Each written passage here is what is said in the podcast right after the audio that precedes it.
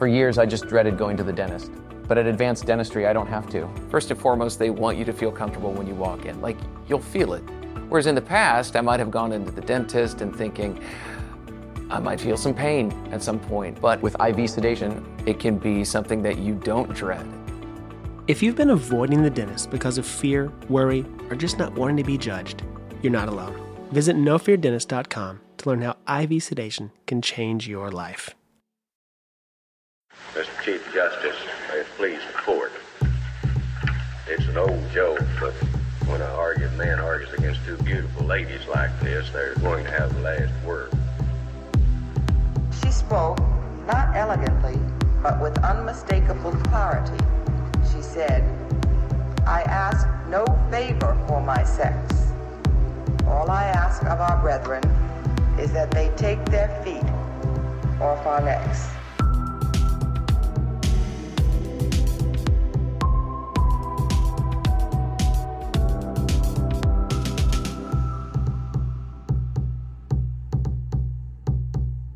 Hello, and welcome back to Strict Scrutiny, your podcast about the Supreme Court and the legal culture that surrounds it. We're your hosts. I'm Melissa Murray. I'm Kate Shaw. And I'm Leah Littman. And we are delighted to be bringing you a very special episode today with a special guest. This episode is about one of our favorite mm, slash least favorite topics Justice Samuel Alito's burn book. And today's very special guest is someone who has earned a full page spread in that burn book with one of his most recent articles, and that is Adam Serwer, a staff writer at The Atlantic, and the author of the phenomenal book, The Cruelty is the Point, earlier an essay by the same title, and really kind of a defining phrase of the Trump era. Um, so, welcome to the podcast, Adam. It is great to have you. Thank you so much for having me. Adam, you've written so many different must read and pointed columns, but the one that ended up drawing the attention of Justice Alito was about the Supreme Court's order back in September that allowed Texas's SB 8, the law that prohibits abortions more than six weeks after a person's last period, to go into effect. Before we get into Justice Alito himself, um, can you walk us through the gist of that column? Sure. Um, I mean, it just was obviously the, the Texas legislation um, I should mention that I, I, live here in Texas. I live in San Antonio. We hear it's an abstract entity, or at least that's what Justice Alito yeah. called it at oral argument. So it's just a little odd to hear that someone lives there, but but please. Um, yeah, I mean, I would not recommend uh, walking around telling Texans that it, it, it is an abstract entity. They take that I mean, pretty seriously. Don't mess with Texas. But, yeah, yeah, I mean, it doesn't say don't mess with an abstract entity. um, but yeah, I mean you know, the, the legislation was obviously designed to avoid court review and even um, even as you know people started suing under the law, uh, uh, anti-abortion advocates were saying, "Oh, you shouldn't take these cases." The idea was to to make the the, the, the legal question remain in this sort of limbo, so that abortion would remain banned in the state uh, without being struck down. Because even though the law is blatantly unconstitutional under Roe, um, you know, the fact that it could not be reviewed would mean that it could stay on the books indefinitely. Um, and the Supreme Court sort of said, uh, oh no, anti abortion advocates made a rock so heavy we can't lift it, um, and allowed the ban to uh, continue to be enforced in Texas, uh, essentially nullifying Roe in the state. Uh, now, I chose my words very carefully when I wrote nullify. I didn't say overturn because the point is that Roe legalized abortion in all 50 states. And with this legal scheme, anti abortion advocates had figured out a way to ban abortion after six weeks in Texas, which is, you know, before most women know they're pregnant. And so they had essentially nullified Roe. It was still on the books, it was still technically the law, but, you know, women in Texas don't have the rights that they should have under Roe. Uh, and I think that that was not only obvious, it was also the aim of the people who designed the law. So, you know, in a way, there's there's a kind of double deception here, where it's not just that they're trying to do something blatantly unconstitutional, or that they are consciously doing that. When they, they walk into court and sort of pretend, well, that's you know, that's not really what we're doing. Um, or if you allow the, the, law to stay in place, you're technically not doing that because you're not ruling because the law is, you know, in this liminal space where it is not subject to judicial review. And that was such a consciously bad faith effort to, uh, you know, avoid the the unconstitutionality of the law that I, you know, my piece was basically, look, the Supreme Court um, can basically do what it wants, and what it wants is to say, you know, we want this ban to remain on the books We have five votes to do that. Um, and there's nothing the rest of you can do to stop us. So, you know, that's what we're going to do. When you published the essay, it got a really terrific reception from readers, and many people were on Twitter recommending it. Like, this sort of brings together all of the things that people had been talking about. And one of those recommendations, I guess, made its way to Justice Samuel Alito, who brought up the essay and quoted from it at a speech that he gave at the Notre Dame Federalist Society on September 30th, 2021. So here's a clip of Justice Alito. Here is a line from a recent piece talking about our refusal to grant an injunction in the Texas abortion case. Quote, the conservative majority on the Supreme Court was so eager to nullify Roe v. Wade that it didn't even wait for oral argument. Ends quote. Now, put aside the false and inflammatory claim that we nullified Roe versus Wade. We did no such thing, and we said that expressly in our order. I quote The applicants now before us have raised serious questions regarding the constitutionality of the Texas law at issue.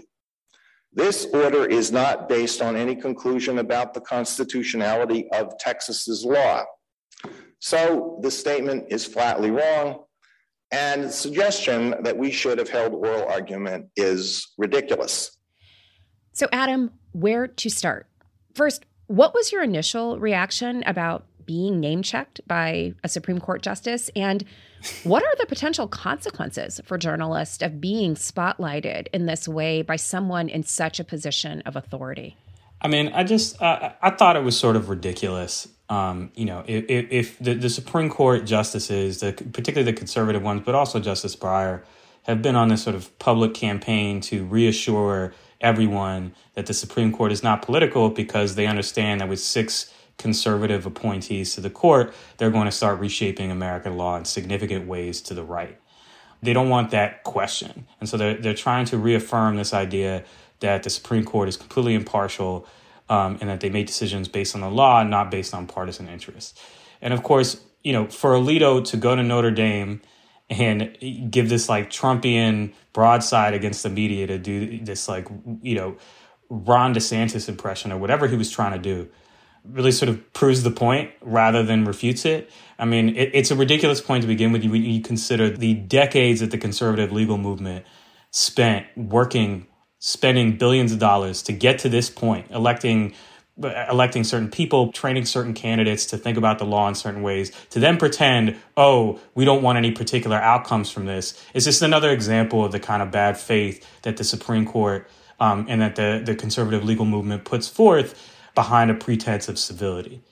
And so Justice Alito wants to, you know, talk a whole lot. He talks about civility quite a bit in his rulings. He talks about, you know, taking people at their word and not assuming bad faith and all this stuff. But then he wants to be as witheringly sarcastic and nasty and assume bad faith whenever he feels like it. it he is perhaps the most hypocritical justice on the court when it comes to decorum. He insists on it from other people and he holds himself to no standard of decorum that I or anybody else can possibly discern.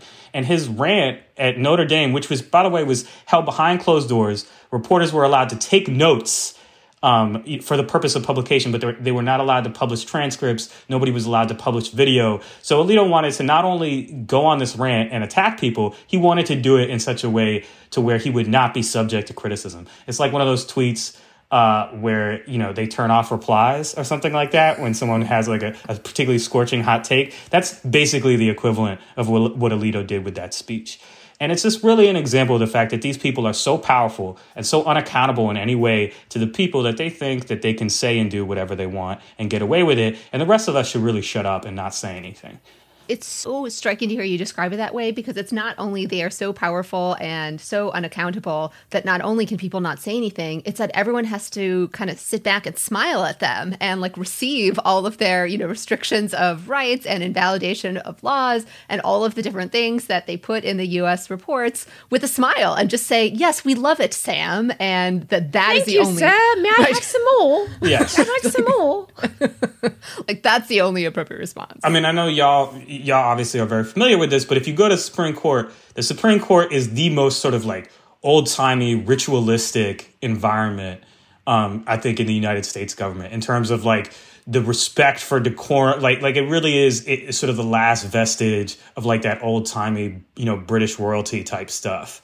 Um, and so they are uh, used to a, a an incredible amount of deference from the reporters who cover them, from the attorneys who argue before them, from basically everyone, because they are, you know, even if you look at the most left wing person who nevertheless argues before the Supreme Court, and there, there, are probably some exceptions. But if you're someone who argues before the Supreme Court, you your incentive is to kiss their ass as much as possible. I hope I can say that on this podcast. Oh yeah. But you're you're supposed to tell them, oh yes, you are wise. You only make decisions based on the law. You're supposed to appeal to their ego. You're supposed to uh, talk to them a certain way. So they are used to an, an absurd amount of deference that probably no other uh, official in the U.S. government gets. Like not even the president. Like you can hear, you know, people yell obscenities at the president all the time. You know, let's go, Brandon. I mean, that's fine. That's why we have a First Amendment. People should be allowed to say "f you" to the president.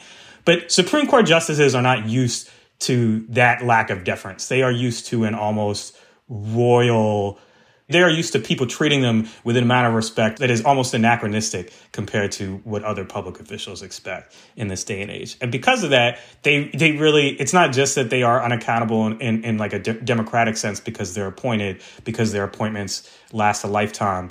Um, but also because everyone around them treats them this particular way. Yeah, Justice Alito himself feels entitled to the liberal feminist for Sam Alito column that some of his colleagues received. yeah. So, you know.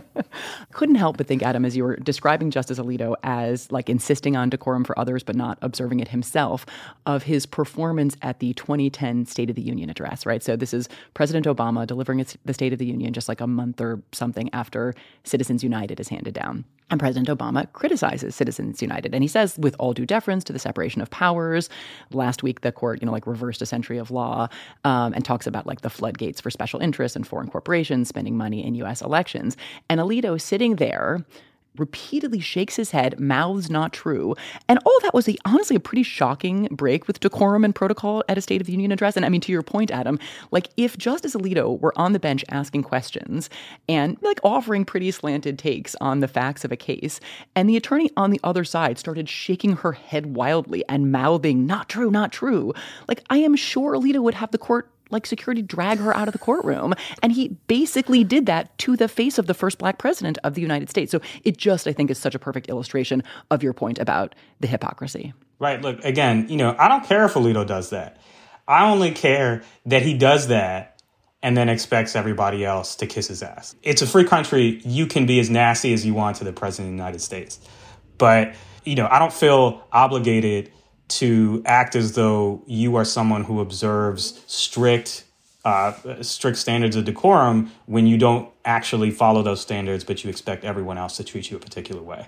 We've basically made clear that although Justice Alito is renowned for his famously dewy and moist skin, he is also infamously thin skinned uh, as well. Um, you wrote a response to Justice Alito's thin skinned call out of your essay. Um, can you talk us through what you wrote and, and, what your response to Justice Alito was?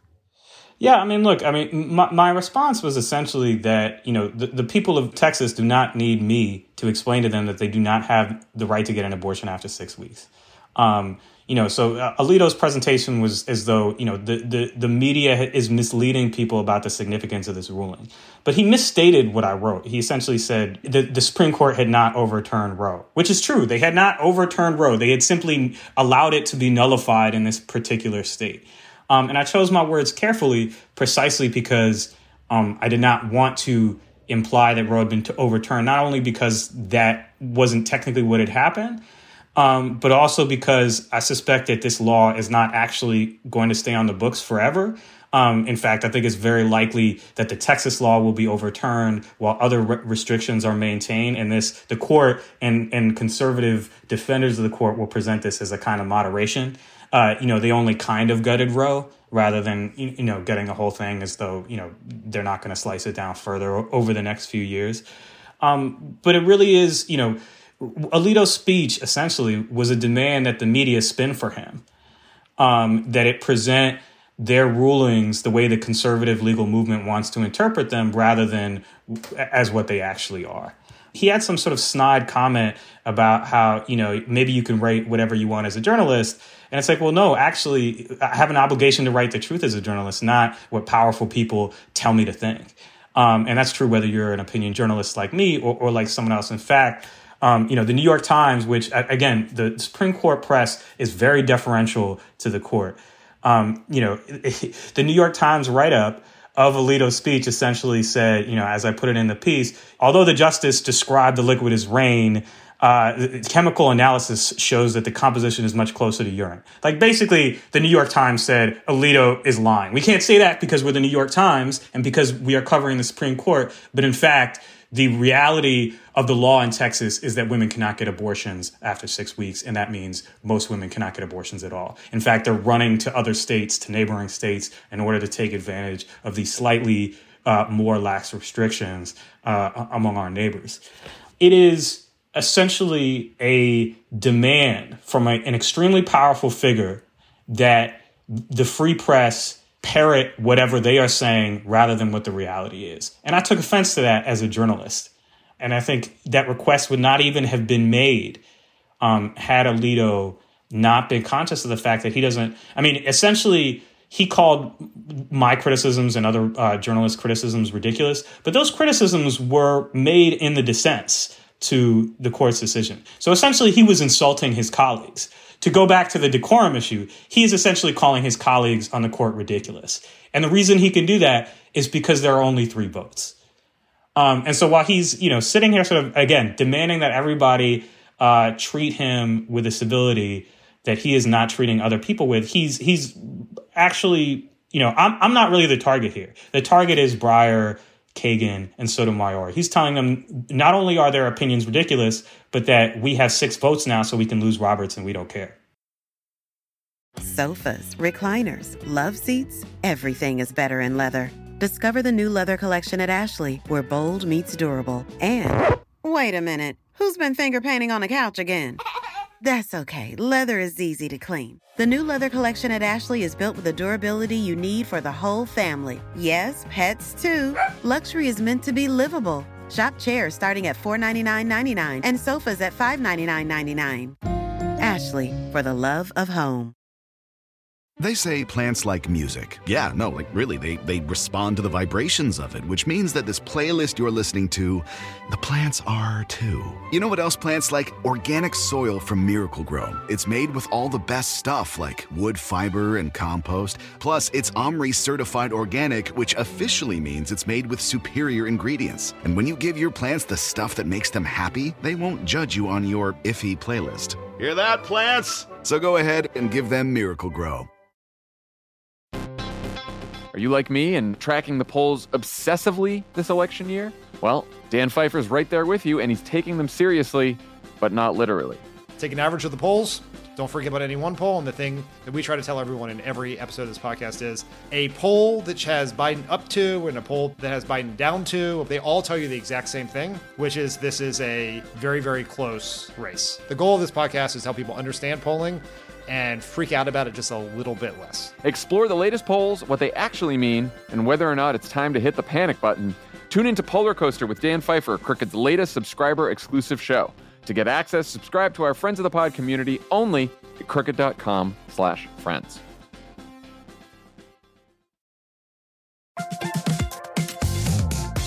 Guys, it's been a rough year. It's going to get rougher, and you deserve a little treat for not going insane yet. You could head to the local tiki bar and tell the bartender, do your worst.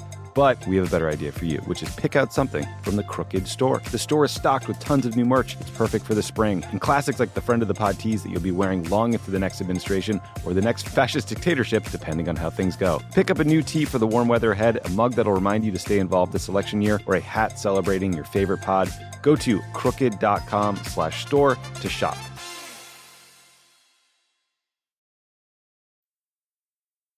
To be sure, you are no itinerant critic of the court. Um, you have stayed kind of on their beat. Um, so in September 2018, you wrote a column titled The Supreme Court is Headed Back to the 19th Century. And there you observed that the justices again appear poised to pursue a purely theoretical liberty at the expense of the lives of people of color. And then in September 2021, you took on the court again in a piece titled The Lie About the Supreme Court Everyone Tends to Believe. And there you argued that despite disclaiming being partisan hacks, the court's record on key issues suggests that the justices are not so impartial after all. So, at a time when so many journalists and other commentators are focused on the other branches of government, why or how have you stayed trained on the court? That's obviously, you know, our interest as well and we wish more talented people like you would do that um, but i guess like if the court is as partial and regressive as you know your writings and others have suggested like what are the broader consequences and how can we get more people to focus on it so uh, I think it's it's actually something of a reflex. I covered the court for Mother Jones. I covered the court for MSNBC, um, and then I went I went to BuzzFeed for a while as an editor. So I, I stopped doing that. But I had you know I spent a lot of time covering the court. I covered some big cases: the Obamacare cases, the DOMA cases, the the, the same sex marriage cases, the Arizona Show Me Your Papers law, the Voting Rights Act case, you know, I went back and I looked at John Roberts' memos from when he was in the Reagan Justice Department, and they essentially echo his jurisprudence today, which is that state efforts to ameliorate racism are actually worse than racial discrimination itself. And you could see that philosophical point of view everywhere from the Voting Rights Act to the travel ban um, to the present.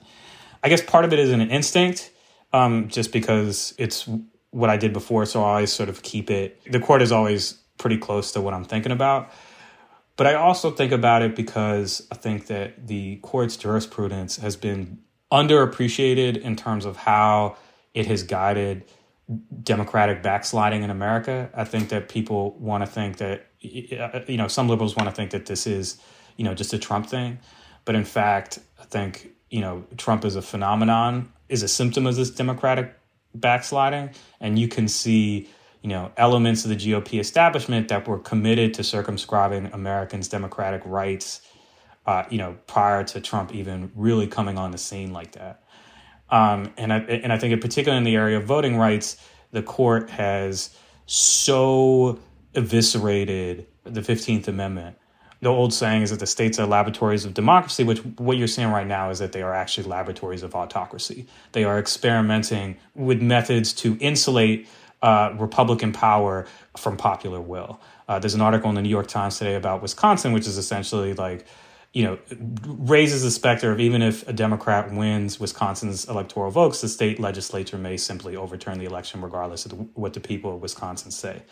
Um, and that is not simply something new. It is something that has evolved over a period of years as Republicans have um, utilize the counter-majoritarian levers of American democracy more and more. Um, and the Supreme Court is one of those, but it is also the case that as a, as a question of legal ideology, uh, the Supreme Court is hostile to federal efforts to ensure that Americans' democratic rights are respected. And for that reason, you know, I think the court is underappreciated among Democrats in particular as um, an accelerating force in that democratic decline. And I think part of that, I, I don't mean to insult anybody here, but I think part of that is that. elite lawyers are an important constituency within the Democratic Party. And to some extent, elite lawyering relies on the prestige of the court. So no, again, I, I we, we talked about this earlier with how even the most left wing legal advocates who have to argue before the court speak about the court. They do not attack the court's prestige or legitimacy because they need to be able to persuade justices who are ideologically hostile to them um, to side with them in particular cases. So I think there's a real structural impediment where the Republican Party and the conservative movement can attack um, the court in a scorched earth way, regardless of how how many justices and how much, how big their majority is on it.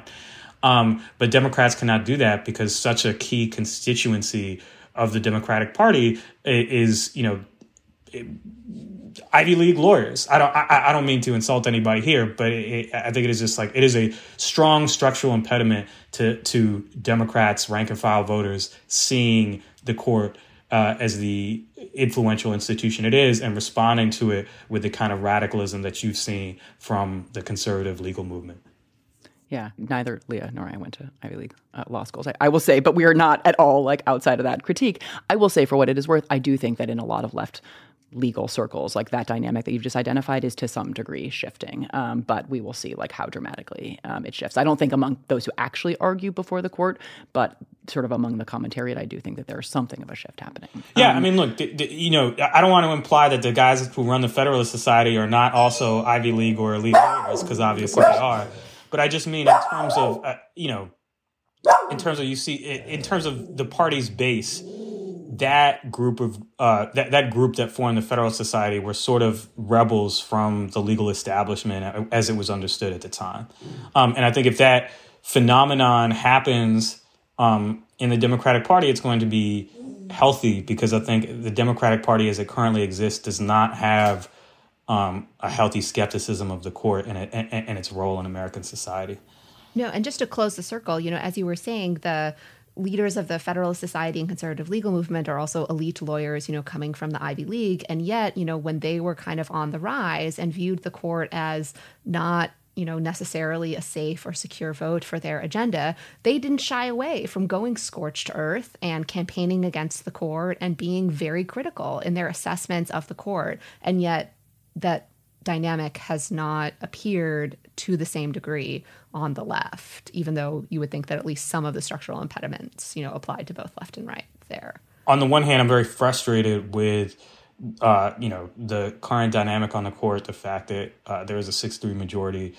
But you know, on the one, on the other hand, I think that is I don't begrudge the conservative legal movement for pursuing their goals um, the way that they pursue them. They they you know that's part of how democracy works is you know people who are ideologically committed to a particular principle work as hard as they can to make their ideas a reality.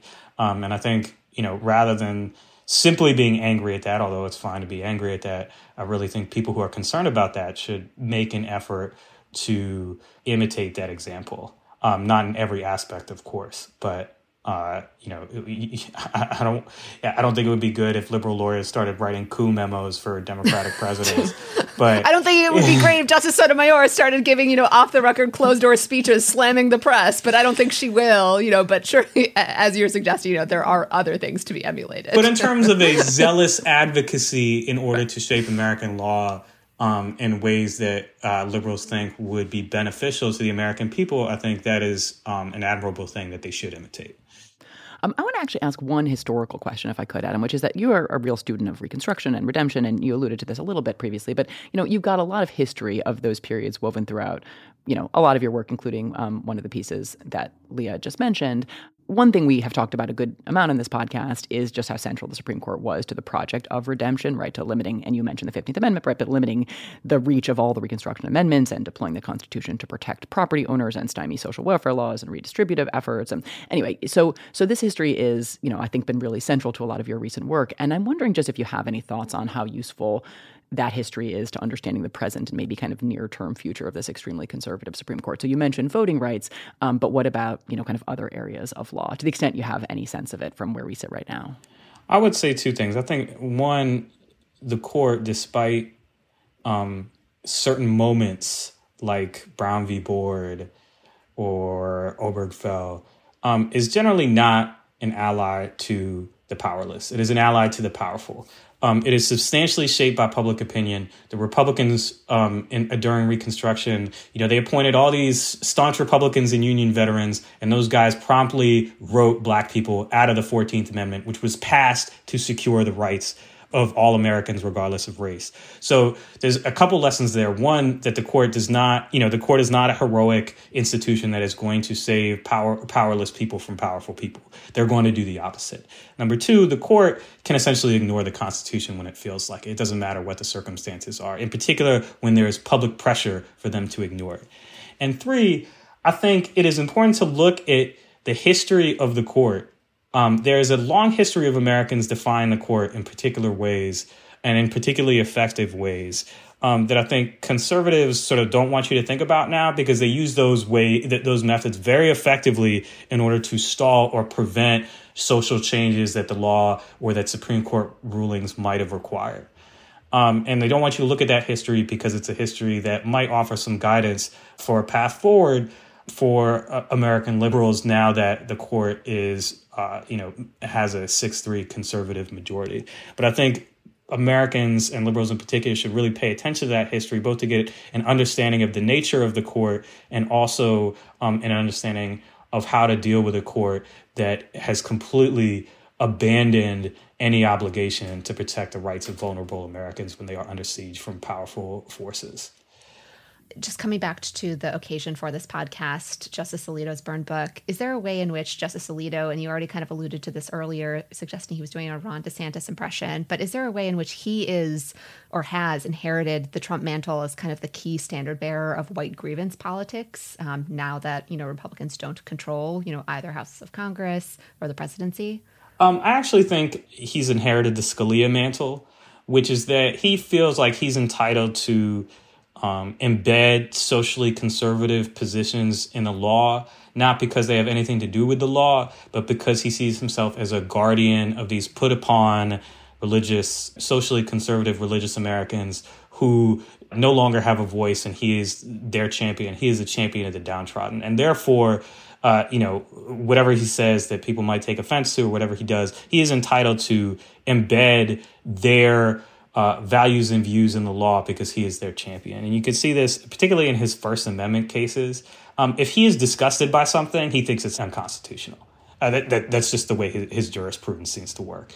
I mention that only because it is a reflection of this view of himself, which is that he is like Scalia, he views himself as a champion of these deeply Christian Americans who are the backbone, the salt of the earth, the people who made America great. This belief entitles him uh, to write those beliefs into the law, regardless of whether or not they conflict with the Constitution's actual text or with the legal principles of any law that they, or the le- legal text of any law that the Supreme Court is considering when you mentioned the downtrodden, I just was reminded of Justice Scalia had a couple of writings that seemed to paint a very particular picture of like the downtrodden as like the forgotten white man. Um, and so I, I do think that, you know, because you mentioned earlier, you know, the court not being an entity that is going to actually protect the powerless.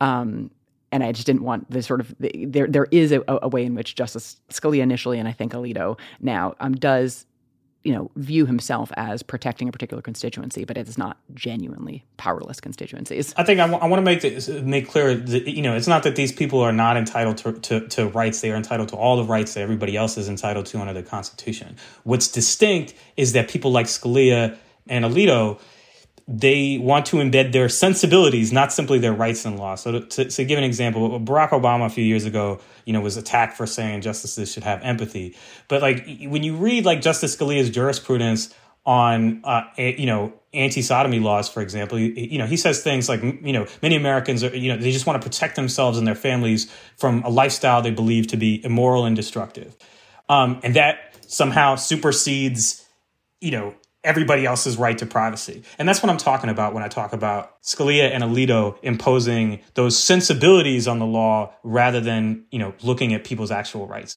Their jurisprudence suggests to me that they believe that those sensibilities take precedence over the rights of, uh, you know, minorities whose behavior offends those sensibilities. And that to me uh, really gets things backwards.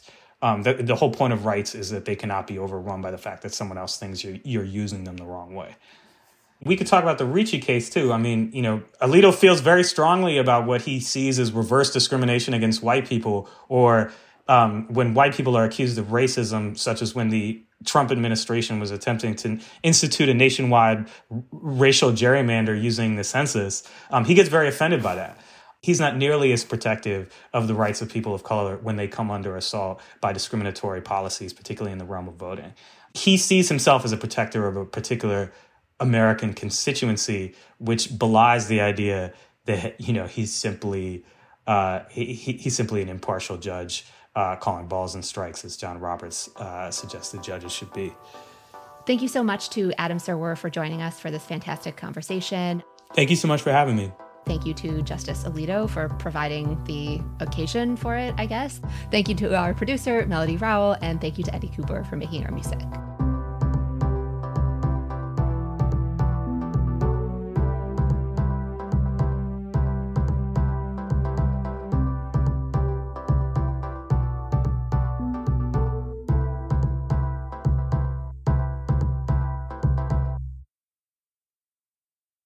Ashley's Memorial Day sale is going on now. Shop our biggest selection of hot buys, cool deals, or shop limited time savings on new summer spaces. Plus, get 72 month special financing on select in store mattress purchases made with your Ashley Advantage Synchrony credit card between May 14th and June 3rd. Whether you're redecorating indoors or rethinking your outdoor space, save big on this season's trending styles. Only at Ashley. Subject to credit approval. Minimum monthly payments required. No minimum purchase required. See store for details.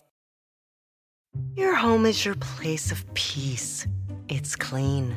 It's welcoming.